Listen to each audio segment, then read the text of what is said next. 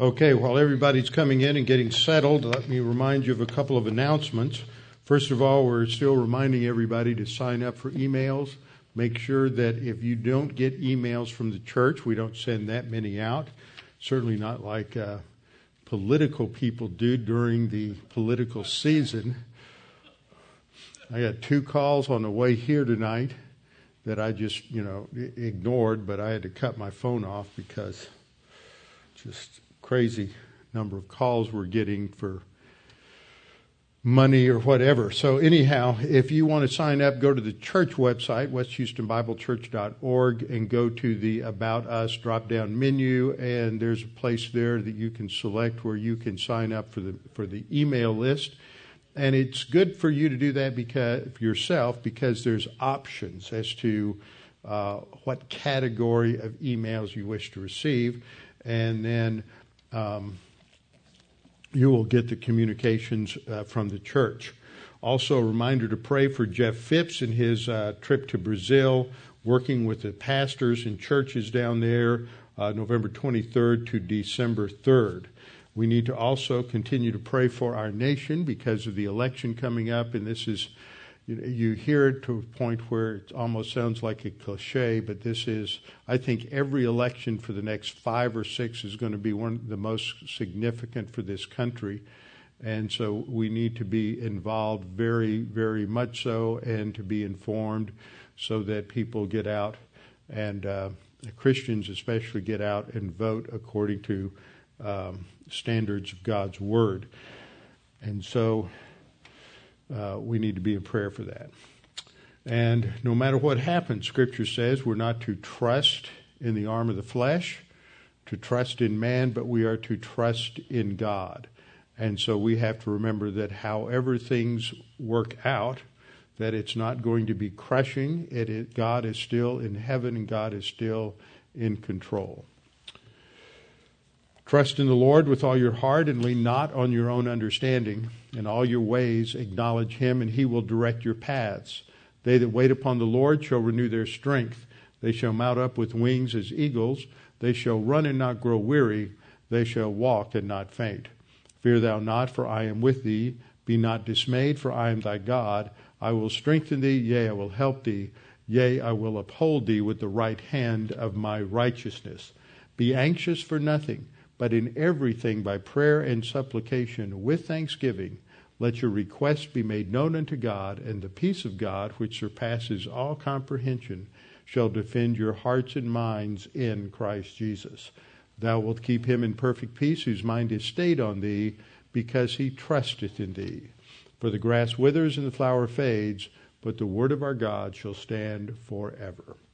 Before we get started, we'll have a few moments of silent prayer. The purpose for this is for spiritual preparation as we get ready to worship the Lord through the teaching of His Word, learning it and applying it, and everything in the Christian life is predicated upon our walk by the Spirit. And it is God the Holy Spirit who takes what we learn and makes it usable in our lives so that we can grow and mature in our spiritual life. So after a few moments of silent prayer, then I will open in prayer. Let's pray.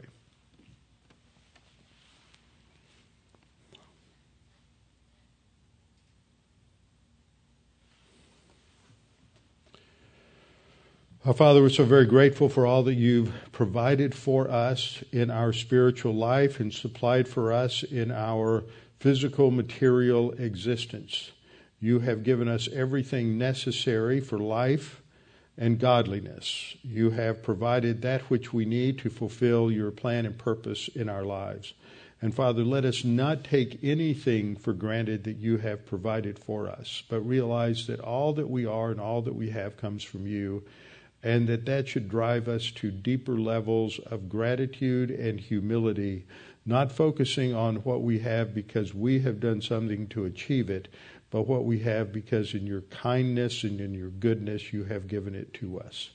Father, as we continue to think about worship and how it has worked and developed in the Old Testament, we pray that you would help us not only to understand what happened in the ancient world, but why you have revealed this to us and how it is an example to us, and that by studying and reflecting upon what happened in the Old Testament, it should expand and deepen and enrich our own understanding of worship in this dispensation. And we pray this in Christ's name. Amen. Open your Bibles to Exodus chapter 25. You can follow along with some of the things there as we go forward. We are going to be looking tonight at the sanctuary for this holy nation that God called into existence, this kingdom of priests that God brought forth, uh, the uh, nation of Israel.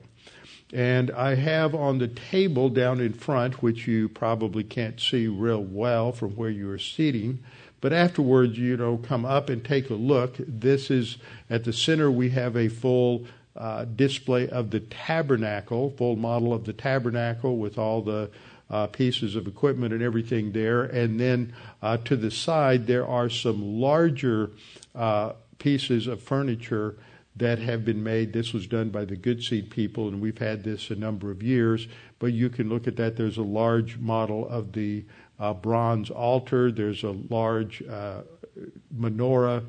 There is a large, um, I can't remember what else is done. The Ark of the Covenant that you can look at, and so you can see uh, what these the, this furniture look like, along with the pictures that we have in in our study. I want to remind you, as I did last time, that what we're teaching here in the Old Testament is brought over in terms of principles and underlying doctrine and teaching to relate to the church age believer. In the Old Testament, God tells Israel as a nation to be holy, for I am holy. Peter brings that over and applies it to the church. So, one of the things that may come up in some people's minds is, well, why do are we studying this? We're in a different dispensation.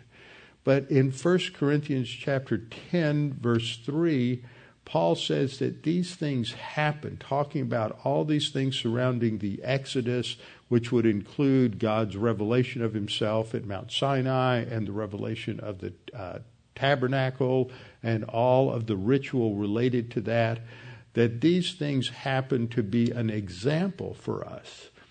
Now, we live in a world today, sadly, as I've pointed out, where there are pastors and there are Sunday school teachers and they're just everyday folks that when you talk about, talk to them about something in the Old Testament, they have this dismissive sort of attitude. And it's like, well, that's in the Old Testament, or that was part of the Mosaic Law. And even though we may not be under the Mosaic Law, and even though we are not going to a central sanctuary bringing uh, animal sacrifices that we are uh, slaughtering because of our sin. We can learn a tremendous amount about this. Because what we see in the patterns of Israel is really related to talking about and, and revealing uh, these, these types or these pictures for us of what is true about the individual believer's spiritual life.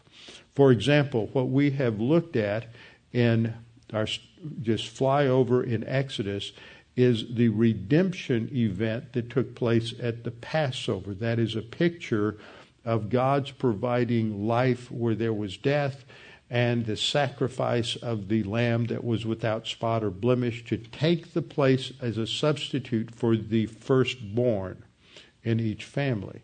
And so that is a picture of redemption.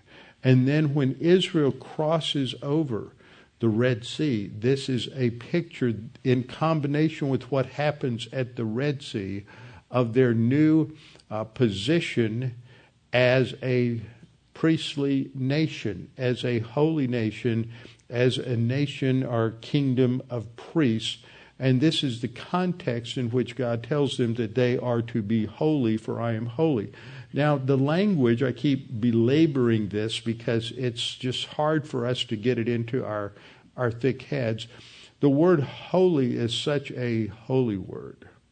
You know, it just has, it just drips with this theological, holier than thou sort of, of uh, ambiance that it's picked up over the years that really divorces it from its original context. In the Bible, the opposite of holy isn't unrighteous. The opposite of righteous is unrighteous. The opposite of holy is the word that is usually used is profane, but that's not really a good word today because we think of profane in terms of some sort of verbal profanity. And what profane means is common. You can see an example of this in a Jewish home that they may have a separate set of dishes for Shabbat.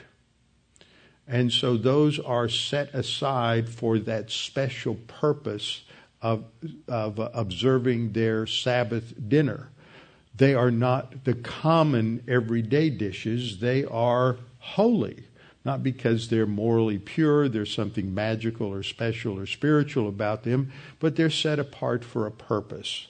Uh, the same thing is tr- true for all of the furniture in the tabernacle and later in the temple. It was holy, not because there was something special, magical about it, except that it was made for the purpose of serving and worshiping the Lord, and it had a special meaning and typological or representational uh, value. It was significant for that, and it was uh, unique and distinct, and wasn't supposed to be used for everyday uh, everyday life functions. And so, that's what holy means: is we're not supposed to live like everybody else, like the unbelievers, like the pagans. We're supposed to think and live differently. We think different, and it impacts the way uh, the way we live. Now, what happened as Israel came out of of Egypt, as the Exodus took place, they went to Mount Sinai. I've used this map uh, the last few lessons. Traditional Sinai is down in the southern tip of the Sinai Peninsula. There's debate over exactly where the biblical Sinai was located. Uh, there are others who think that it was somewhat further north in the Sinai Peninsula. I'm not going to get into that debate because there's a lot that goes on there. But the point is that while they were there, this is when they become positionally sanctified. And we looked at Exodus 19. God appears as a as a, almost a storm cloud, dark clouds, and there's lightning and thunder, and there's an earthquake, and it wasn't a pleasant place to be. The people had to be cleansed. There's two days uh, that they have to go through a cleansing process, washing their clothes, washing themselves. It's ritual cleansing, picturing the fact that a sinner must be cleansed before they come into the presence of a righteous God. And we see this pattern that you'll see all the way through here. It is at the very core and center of the idea of worship. And it is designed to teach us uh, how incredibly majestic God is and that He is righteous and His standards are so beyond anything that we can imagine. And we fall so very, very short of those standards that we are absolutely unworthy. And to the point where it should bring us to despair. How in the world can we even approach anything related to God because we are so, so corrupted by sin? But that's where grace comes in. Grace comes in because it shows that, on the one hand, all through this, that man is totally corrupt. Every one of us is spiritually dead, unworthy, impossible for us to do the least little thing that gets any kind of approbation, approbation from God. But God does everything for us. And so this is the essence of the mindset, the mental attitude of worship is recognizing that when we come together to worship God, we're worshiping this majestic, righteous God who is absolutely perfect, and that we have no right whatsoever to come into his presence. But in his grace, he has provided a means to do that that is a free gift and all that is involved in providing that free gift so that we can come into uh, his presence. So this is the essence of what we are what we're talking about. God defines how his creatures should come into his presence. And see what happens in human viewpoints, people think, well, I determine this on my own. What makes me feel religious? What makes me feel like I'm close to God? What makes me feel uh, accepted to God? That's the standard. But that's a, that's a subjective standard. The only objective standard is what God describes uh, in His Word. And what when we come face to face with the God of Exodus, who's the same God that we have in the New Testament, then it should we should respond with fear and awe, like Isaiah in Isaiah nine six or six nine, falling on his face before God uh, crying out, Oh, woe is me, a man of unclean lips. I have no right to come into your presence. And then God is the one, as, as pictured by the cherub who brings the coal, the burning coal, to uh, touch uh, Isaiah's lips and to cleanse him from sin. God does everything. He's the one who cleanses us uh, from sin. So we see that God defines how the worshiper comes into his presence. Second, that his righteousness defines the standards of his character, and to worship him, we must conform to his character, but we can't do that on our own, on our own. And so every aspect of worship in the tabernacle and temple is designed to teach that and reinforce it over and over again. Now, now we may not go through all those steps and all those processes today because Jesus, all of those things uh, depicted different facets of what Jesus does on the cross. But Jesus does that one thing on the cross, and he pays for our sins through his substitutionary death on the cross. And so we just accept that, and we are positionally cleansed. And then when we confess sin, we're experientially cleansed. Both of those are depicted over and over in different ways through the, the ritual uh, uh of, the, of the tabernacle. But by studying it, we come to a greater realization of what it is that we are doing and why we are doing it. So we, we go through this because it teaches us that what God's righteousness requires, God's grace provides. And that should lead us to, to great joy and thankfulness. But we dare not come into the presence of God when we come corporately to worship without recognizing. This is why on a Tuesday or Thursday night, on Sunday morning, we always start with confession because we ha- need to make sure that that which we are doing is acceptable to God and it has to be done according to his standards. Now, with the nation of Israel, we've seen in Exodus 19:6 that he says to the to Israel that they will be to me a kingdom of priests and a holy nation.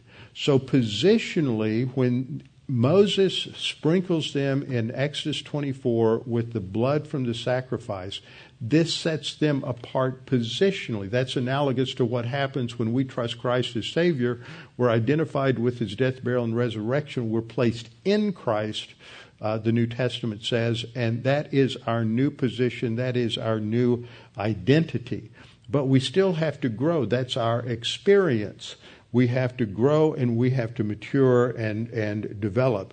So, as I go through this series on worship, I'm taking time with this because there's a lot of things that I'm saying and bringing out that are different, uh, may not be rad- categorically different, but they are refinements on things that we've been taught before. But we need to perhaps change and modify and strengthen our own personal understanding of what it is that's taking place when we come together to worship God or when we are worshiping individually. We must understand that this is not to be taken in a trivial manner.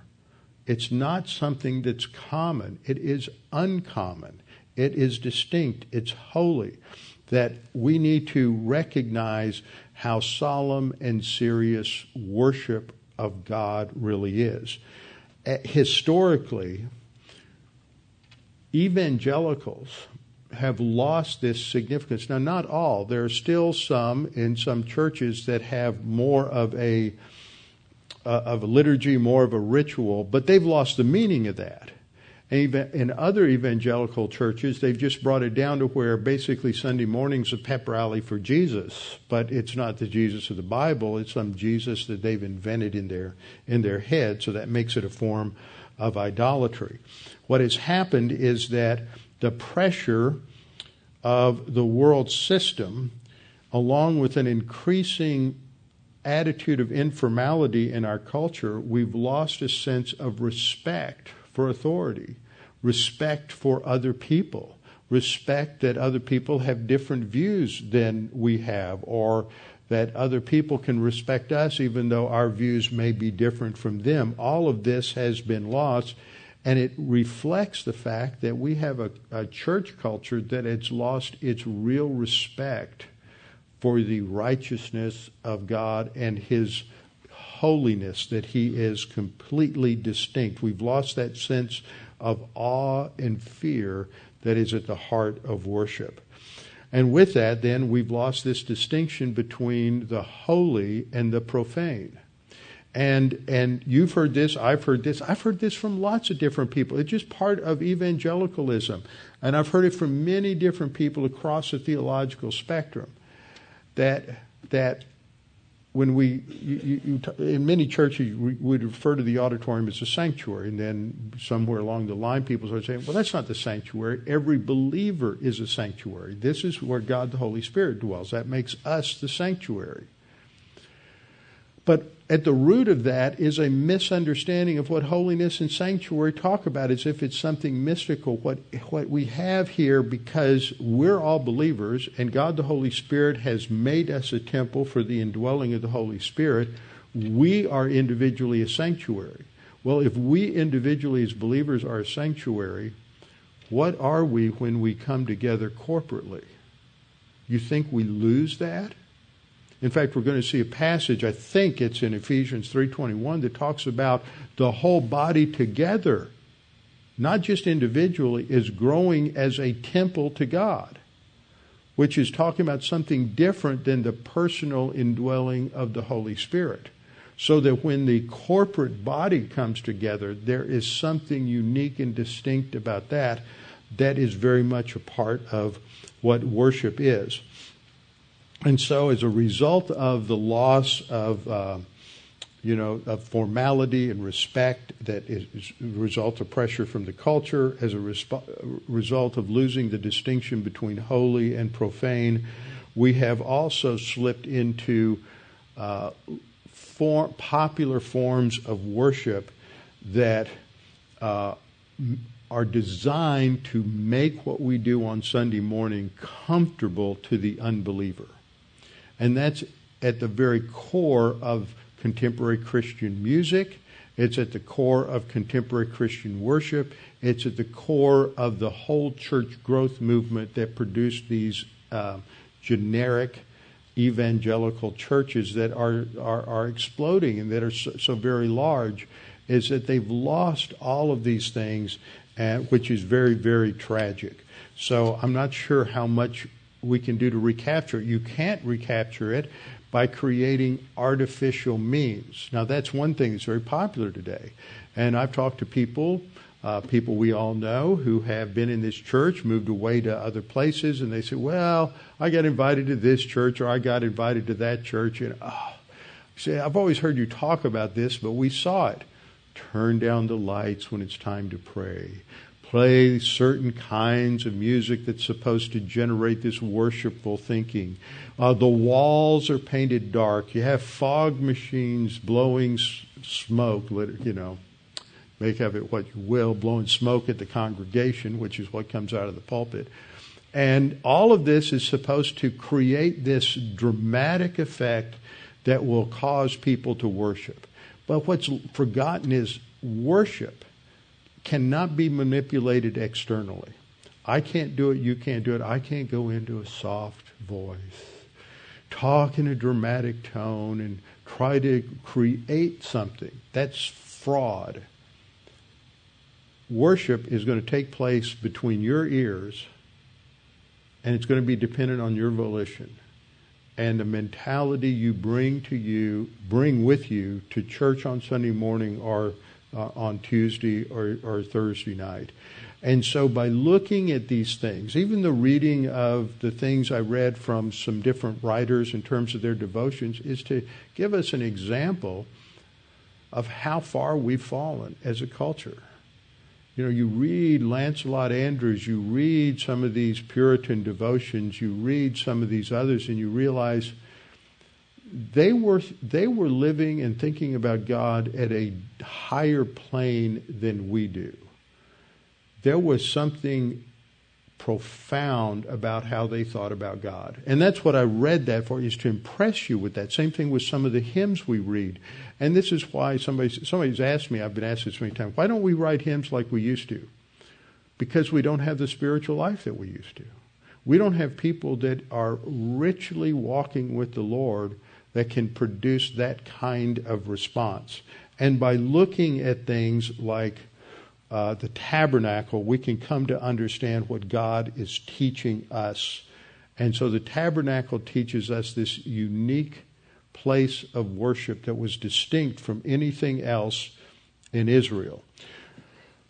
The term, as I pointed out last time, Mishkan means a dwelling place. Shikant, it comes over in the Greek word skenao, uh, the SKN is your core uh, consonants for the word, and it's fulfilled. Everything in this has a fulfillment in Christ. It points to what's going on now in the church age, and that's why we can go back to it and say this isn't just something interesting historically.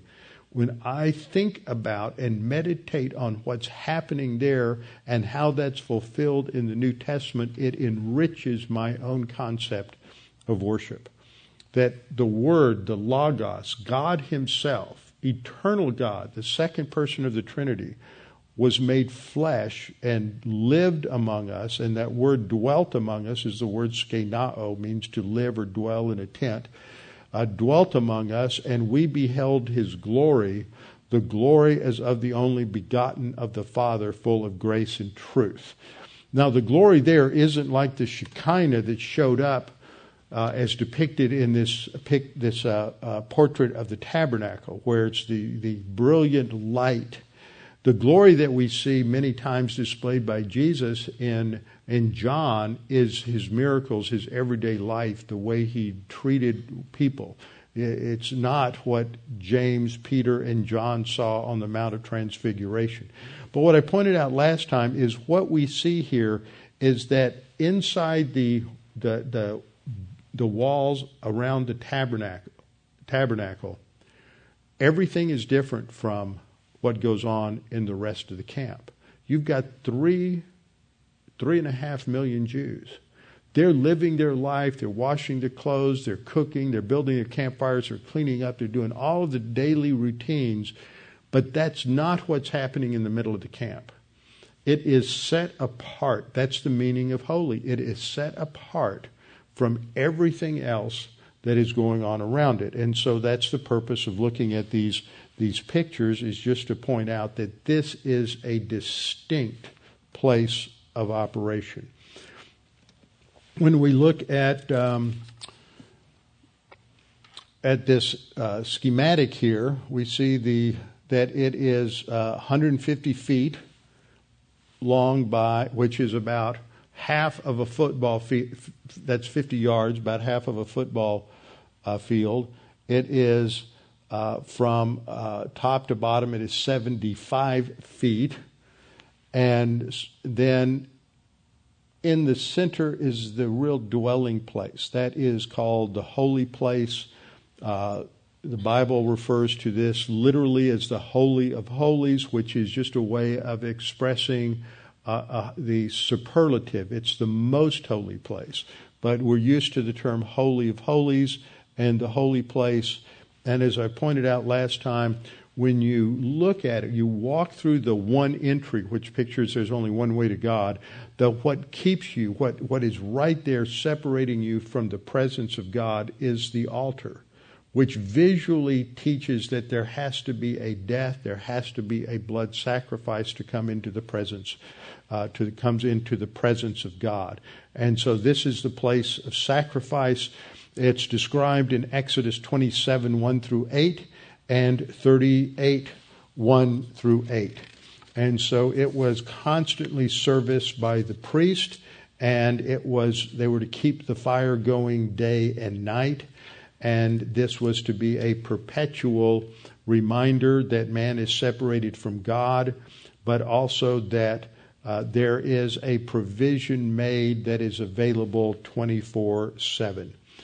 There is. Um, the altar itself was made with acacia wood, which was a really hard, dense wood. It's there. You can see acacia trees all over the Middle East today.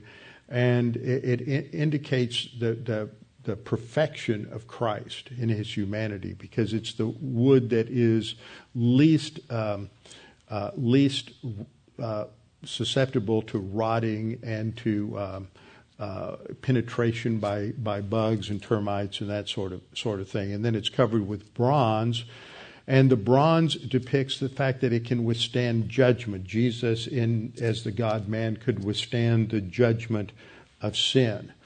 And so the priest ministered there and kept the fire going around the clock. And then the second thing we looked at last time was the bronze laver. There's a picture here I have heard, I hate belaboring this, but I get questions. I get people ask me this all the time. How do you defend uh, confession of sin when 1 John 1 7 says that the blood of Christ continuously cleanses us from all sin? And there are people who are on the radio who say, see, you don't have to confess your sin. Well, then that makes 1 John 1 9 redundant. What they don't understand is 1 John 1 7 is what happens at the bronze altar. That is positional. What happens at the laver is experiential. The priest, when the priest is first anointed, the priest has to uh, is bathed from head to toe. That is a picture of complete washing and cleansing from sin. He doesn't ever get washed from head to toe ceremonially like that. Again, that's what Jesus is talking about when he talked to the disciples in the upper room in John 13. He says, But all of you have been washed uses a different word in the in the Greek which means a complete washing. But you still need to be cleansed. You still need to have your your hand your hands and feet washed like the priest. The hands what they did, the feet represent where they where they went.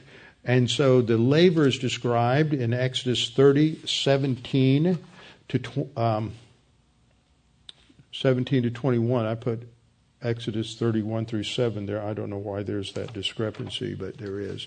Uh, but it's in Exodus chapter 30. Uh, the laver is never described exactly what it looks like. There's different artist, artistic representations, and it's designed to teach this principle of, of cleansing every time you go before, before the Lord. Uh, Peter said to him, You shall never wash my feet. And Jesus answered and said, If I don't wash you, and that's a word nipto, it means just to wash a part of your body. He said, If I don't wash you, you have no part with me. And that word for part is a technical term really for in, uh, part, a part of an inheritance, a designated part of an inheritance. In other words, you're not going to have any role with me in the kingdom. And so then in verse 10, Jesus said, He who is bathed, notice the difference between washed and bathed. Washed is partial, bathed is, is getting a full bath. He who is bathed, that is, those who are already saved or completely cleansed positionally, need only to wash his feet, but is completely, completely cleansed. Then, as you approach the holy of uh, the holy place, you see that, that the boards are made of acacia wood, wood overlaid with gold. This again is a picture of the hypostatic union, the God man.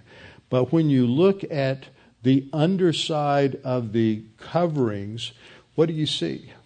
You see cherubs. You see cherubs because remember what we studied at the beginning of this that the tabernacle is a representation of what happened at the Garden of Eden. And at the Garden of Eden, after Adam and Eve sinned, God start, restored that relationship first with the sacrifice. That's the brazen altar. And then what did he do? He kicked them out of the garden so they wouldn't have access to the tree of life, and he set an army of cherubs to guard the garden so that man could not return. And so the sanctuary, which is reminiscent of the sanctuary of God in the Garden of Eden, the sanctuary is guarded by cherubim, and you see the cherub on uh, embroidered on the inside of the lowest level. There are six layers of coverings. And so when you were in there, what you looked up to see was that between you and God in heaven are the cherubs. There's something blocking man's relationship with God. When we get inside the holy, the holy place, you'll see that the veils have a representation of the cherubs on the veils. You can't, what's between you and the holy place where God, the Holy of Holies where God dwells? Cherubs on the veil. So all of this is designed to teach and remind about what happened at the Garden of Eden and why there is uh, no longer access to God. And it is this veil, the veil that is pictured uh, in the cutaway there just before the uh, Holy of Holies. And here we see it depicted here in the background. That is the veil that was torn from top to bottom when Jesus died on the cross. And that pictures the fact that now there is a opening and access to God because the sin penalty has been paid in full. Inside the holy place, there's three articles of furniture. There's the menorah, the golden menorah. Menorah is just the Hebrew word for lampstand or lamp. Uh, that's on the left. Uh, on the right, you have the table of showbread.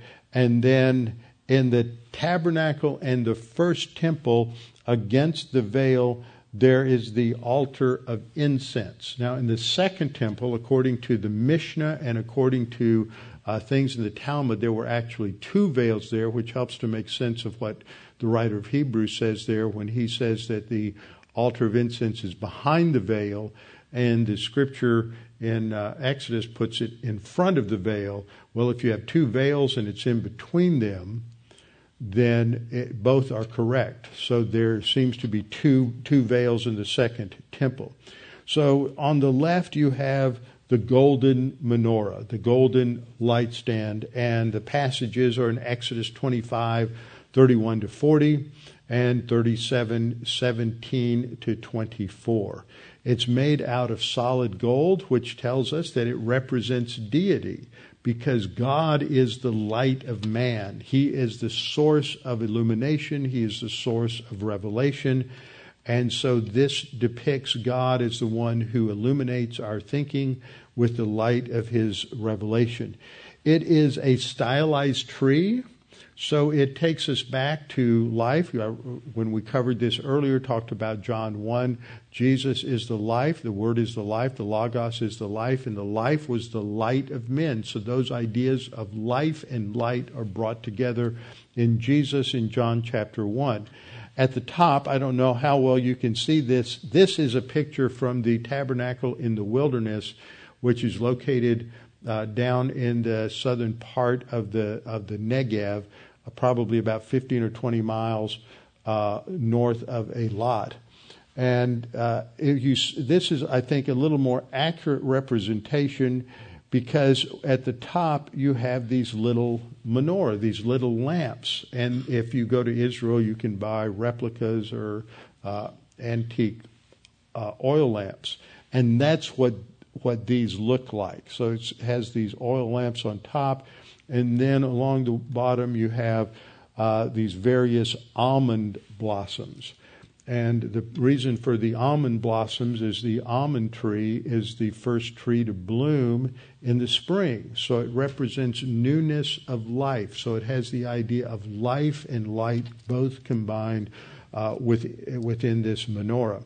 The priests would have to trim the wicks and refill the oil uh, every day, so they had to constantly keep that light on, and the light was on inside the holy of holy, I mean the holy place, twenty four seven.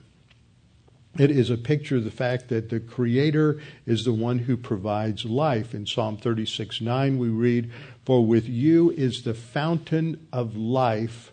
In your light we see light. See how life and light are combined together in this psalm. We think of them as separate categories, but in God they are interrelated, interdependent. Life and light go together. And so it is through the light of God's Word that we see and understand light. We're illuminated to the understanding of the world around us. So we can learn a lot through empiricism and rationalism, but we don't ultimately know unless we have the light of God's Word giving us that frame of reference to interpret that.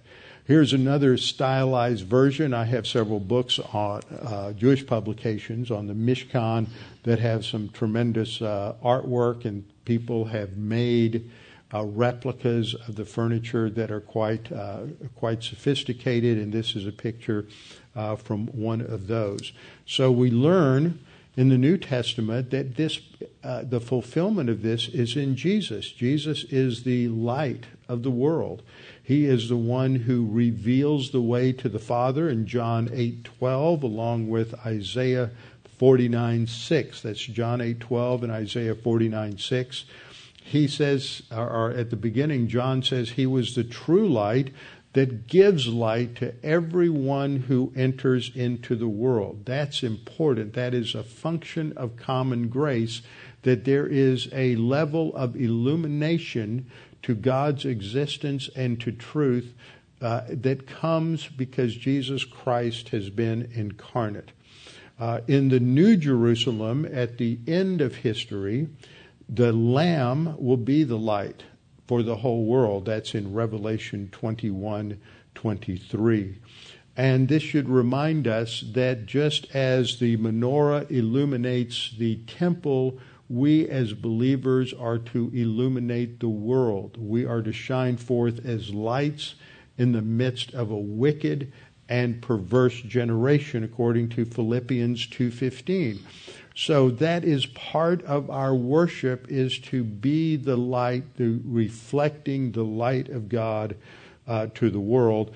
And then churches, when we get into Revelation, Revelation 20, and then, which is the last verse in chapter 1, and then Revelation chapter 2, verse 1, refer to the seven lampstands that represent the seven churches that are described in Revelation 2 and 3. So the church is depicted as a lampstand. It's the role of the church through its service to God that is a, a, a light to the world. As you go into the holy place, the light, the menorah is on the left, the table of showbread is on the right. This is a picture of God's provision of not only physical nourishment for Israel in the wilderness, because the 12 uh, loaves of bread represented God's provision, the manna in the wilderness, but it also represents His Word. The, there are 12 loaves that were baked every week, and these 12 loaves are one for each of the tribes of Israel. The bread signifies that communion with God is the source of life that intimate fellowship with God is the source of life. Jesus said in quoting Deuteronomy 8 3 and Matthew 4 4 that man shall not live by bread alone, but by every word that proceeds from the mouth of God. That's again another argument for the fact that it's not just idea revelation in the Bible, it is verbal, every word. Man shall not live by bread alone, but by every word that proceeds from the mouth of God. And so the the table of showbread represents God's provision of everything that sustains us in life. The passage where it's described is Exodus 25, 23 to 30, and Exodus 37, 10 through 16. Jesus says that he is the real antitype. He's the one that this table of showbread points to. He is the provision, the fulfillment of the provision of manna that God made for the people. In John 6, 32 to 59, he says, I am the bread of life. Notice how both the light represents life and the bread represents life. Jesus said he is this provision. He is the living Logos. In the beginning was the Logos, In the beginning was the Word, and the Word was with us, and the Word was God, and He is the written Logos. 1 Corinthians 2:16 that we have the mind of Christ. So we have the written word and the living word and this is represented by the bread. And so we are to eating the bread is a picture of faith. This is what Jesus confused people with when he says, You need to eat my flesh and drink my blood. He was speaking metaphorically. To eat something, you take it in to be part of your body, to nourish your body. It's a picture of faith that we are accepting Jesus, and He becomes a part of our life and nourish it as the source of nourishment uh, for us. And so, what we learn from this is that God provides everything Peter put, put it this way He provides everything related to life and godliness. And that's the picture of the table of showbread. And for that, because God has given us everything, we should serve Him with everything that we have. This is another stylized version of the table of showbread. Uh, this again comes from the same book I had on the on the Mishnah. Then the third piece of furniture that's in there is the altar of incense. Notice in this picture, this is from the tabernacle in the wilderness in Israel. It has the four horns of the altar, and they've been painted with red to signify blood. When the sacrifice is made out on the uh, bronze altar, then the blood from the sacrifice is brought in and dabbed on the horns of the altar. That effectual prayer is based upon the fact that a sacrifice has been made opening the way to God. You can't just pray to God apart from having the application of that sacrifice. That's why we make the statement that prayer, God doesn't listen, and by listen I mean that God isn't uh, unaware but he doesn't actively engage in answering prayers of unbelievers because they do not enter into the uh, heavenly temple in terms of their prayers because they haven't trusted in Christ as Savior. The, the sacrifice on the bronze altar hasn't been made for them, so there's no blood applied to the altar of incense. That's, that's the connection there. And so this teaches that uh, it's also a picture of the fact that Jesus is our high priest who constantly intercedes for us. But that is made possible because of the sacrifice that Christ made on the cross. So the altar of incense is described in Exodus 30, verses 1 through 10, and Exodus 37, 25 to 29. It is a small uh, altar. It's about a foot and a half square, and it's only about two and a half feet high. But there was a special recipe for the incense that was supposed to be burned there. It is holy. Uh, and that recipe wasn't known to everybody. And at one point, we know that the sons of Aaron, Abihu, Nadab, bought strange fire, the text says. No, they just brought profane incense. There was nothing bad or wrong about it. It just wasn't what was prescribed by God. And so God disciplined them with the sin unto death. And so it was this incense that would continuously go up 24 uh, 7 to God, which was a symbol of the continual prayers uh, for the saints.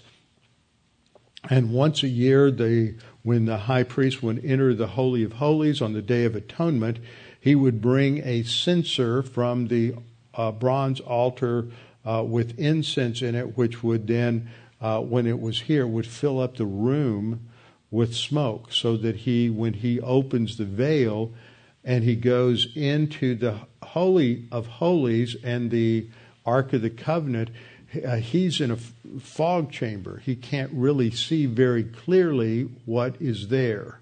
And so he goes in and would apply uh, the blood because the Ark of the Covenant is the footstool of God. And here we have a the depiction of the Ark of the Covenant that is in the uh, in the tabernacle of the wilderness. Uh, Exodus 25, 10 to 22, and Exodus 37, 1 through 9. The term ark simply refers to a box. And so it was a wooden box made of acacia wood and covered with gold. And that represents the hypostatic union. But the lid, the covering, is made of solid gold, and the cherubs on top were all of one solid piece of gold. And so this would have been worth quite a bit. So if the Babylonians captured it, it would have been melted down uh, for some purpose. So this is this is it. Now now this is how the ark is traditionally displayed where the rods for carrying it go from left to right. Some of you are pretty bright. Anybody think of a problem with that? Well, to carry the ark, the priests were to pick that up, but only the high priest could go into the Holy of Holies. And so it is believed that in actuality, you would have to turn the ark sideways so that the poles would stick out the back and the front, so that when it came time, what would happen is they would take the veil down. Okay, the veil is still between them and the ark, and they would put the veil over the ark, and then they would have the rods coming out in front and coming out in back, and then they could pick it up and they could transport it. Otherwise, you have them having to go in in some way uh, on the sides before they could put everything down. So that's just one of the things that people uh, wonder about. Okay, here are a couple of other representations. That is a picture, I think that's a picture of the model of the ark that we have uh, down on the table in front of the pulpit. This was another depiction of the uh, Ark of the Covenant uh, that I think is uh, really well done. Has the helmets on the cherubs indicating they're uh, they're part of the army of the hosts of the Lord, which is the armies of the Lord. Now, in the box were three things depicted here. You have the law, the Torah, the Ten Commandments, and these were broken. Remember in Exodus 35, 34, Moses comes down from the mountain after the law is given to him, and the people have convinced Aaron to build a, a, golden calf, and they're worshiping it, and he throws down the tablets and they break. And so then God gives him a second set. So these are the broken tablets are here to remind people that of their sin. They have uh, literally broken the law. Then you have Aaron's rod that budded. That relates to a, re- uh, a rebellion that occurred among the priests, that Aaron was getting all the privileges just because he was Moses' brother, an early act of nepotism, and that God really hadn't chosen him. It just, just Moses showing favoritism to his family. And so, Moses, so God said, okay, this is what you do. Everybody has to bring their staff into the tent. We'll put it inside the tent. And in the morning, the one, and remember, a staff is made from dead wood, that in the morning, the one that has sprouted forth blossoms and buds is the one that is my chosen. And so the next morning, the only uh, staff that had sprouted uh, green leaves and blossoms and buds was uh, Aaron's rod. And then um, you had a bowl with manna in it. So this represented God's provision, but he provided the manna because everybody was grumbling and complaining. So these three things represented the sin of the people, and it is all covered by uh, what is called the mercy seat, but technically the term in the Old Testament, the Hebrew, is kippereth from the word kafar, which means the place of cleansing. It's often translated atonement, but that's a, atonement at one is a term that's made up in English to describe this. And in many places, many places in the law where kafar is used, it's translated in the Septuagint with the words for cleansing. It's the place where sin is cleansed, where God is propitiated and satisfied, uh, as Paul says in in Romans chapter uh, Romans chapter three, in verse twenty five. That pictures the atonement. So that brings us to then the the robes of the high priest. And you have two different pictures here. They were quite elaborate. Everything here, the dyes that are used for his robes were extremely expensive, and most people could not afford that kind of dye. So they just dressed in earthen colors in most of their garb. But all of a sudden, you come to the tabernacle and you see the high priest, and he is decked out magnificently. No one else ever dressed in this kind of, of, of garments. And, and his breastplate has these costly, uh, precious stones in it, 12 of them that represent the 12 tribes of Israel, and they're inlaid in this breastplate of gold.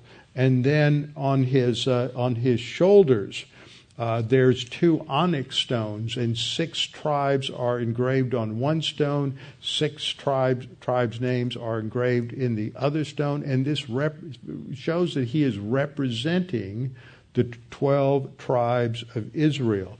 His royal blue garment represents his heavenly uh, focus, his heavenly responsibility, and the uh, uh, his headdress has on it a band around his head that has on it holiness to the Lord. He is set apart and sanctified uh, to the Lord. Around the, oh, here's a picture of his of the breastplate. Uh, of course, that's from the model there. They're not going to have a breastplate of solid gold. Uh, the at the foot of his garment, at the base of his garments, here and then over here, you had uh, a bell and a pomegranate, then a bell and a pomegranate, and a bell and a pomegranate.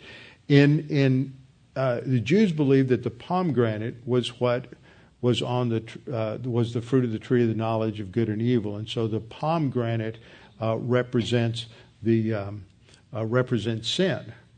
And the bell, there's speculation about what the bell is for. There's a lot of theories, but one of it was that the bell was to call attention to the priest. So when the priest is walking uh, through the tribes, everybody hears him. They hear his garments moving. They they hear those bells uh, jangling, and they know the high priest is there. So you can't be uh, he can't sneak up on anybody. Uh, they have discovered a pomegranate bell in the excavations of the uh, Temple Mount. I think this occurred. I may be wrong here. But I think this occurred when the uh, Palestinians were building an underground mosque they're under the Al Aqsa Mosque and they're doing this illegal excavation and taking all this dirt out and then taking it to a place and just dumping it. And then there were archaeologists who were sifting through that. I think that is where they uncovered one of these little uh, pomegranate bells. They do they have uncovered it. I may be mistaken as to what the occasion was. And so this is the high priest who is fulfilled in Jesus, who is our high priest. And so this is what would happen at the tabernacle. And then when worship came along, we had the sacrifices. So I want to talk a little bit about the sacrifices and just summarize them. They are described in Leviticus chapter 1 through about chapter 7, but the order in which they're described in Leviticus is not the order that you would bring them to the to the tabernacle or to the temple. And so the very first uh, sacrifice that was brought was called um, the reparation uh, offering. Sometimes it is translated as the um, as the trespass offering. And so what happens here is that in all of these these six sacrifices, they speak of what is necessary to bring the worshiper into complete fellowship with God. So it starts with this uh, first offering, and then it ends with the offering that's the peace offering, where the worshiper sat down and had a meal with God, which is the picture of close communion and complete complete fellowship. So all of these fit together, but all of them are fulfilled in what happens at the cross cross with Christ. So the first sacrifice is the purification offering. I said reparation, that's the second. It's the purification offering. Sometimes it's translated in the scriptures as a sin offering, but it emphasized the people's need for purification, for ritual cleansing, and for cleansing for sin. This is described in Leviticus chapter 4, uh, verses verse 1 all the way through Leviticus 5:13 and then it's described again in Leviticus 6:24 uh, to 32. And this was designed to cover any ritual defilement.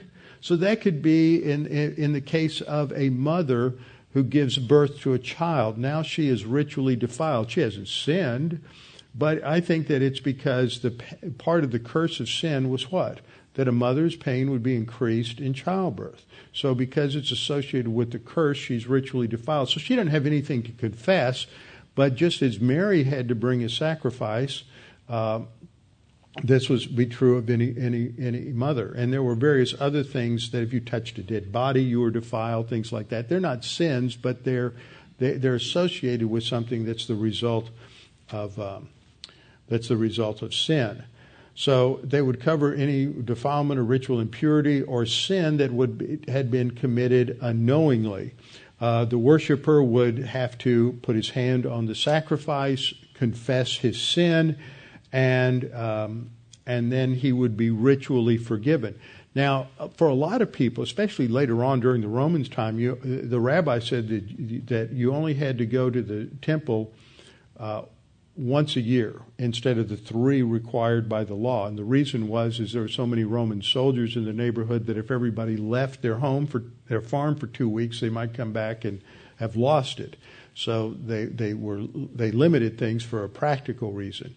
But if you're out in the fields, like if you're David and you're out with the sheep and you uh, commit a sin, then you can confess it there, according to Psalm 32 5 you can confess your sin, but eventually, when you went to the temple, you would have to bring a sacrifice for that sin. So it's like the beginning to the end. You do the everyday confession, but those aren't uh, brought to fulfillment until the next time you go to the temple. Then you would bring a, a sacrifice, and that would complete the deal.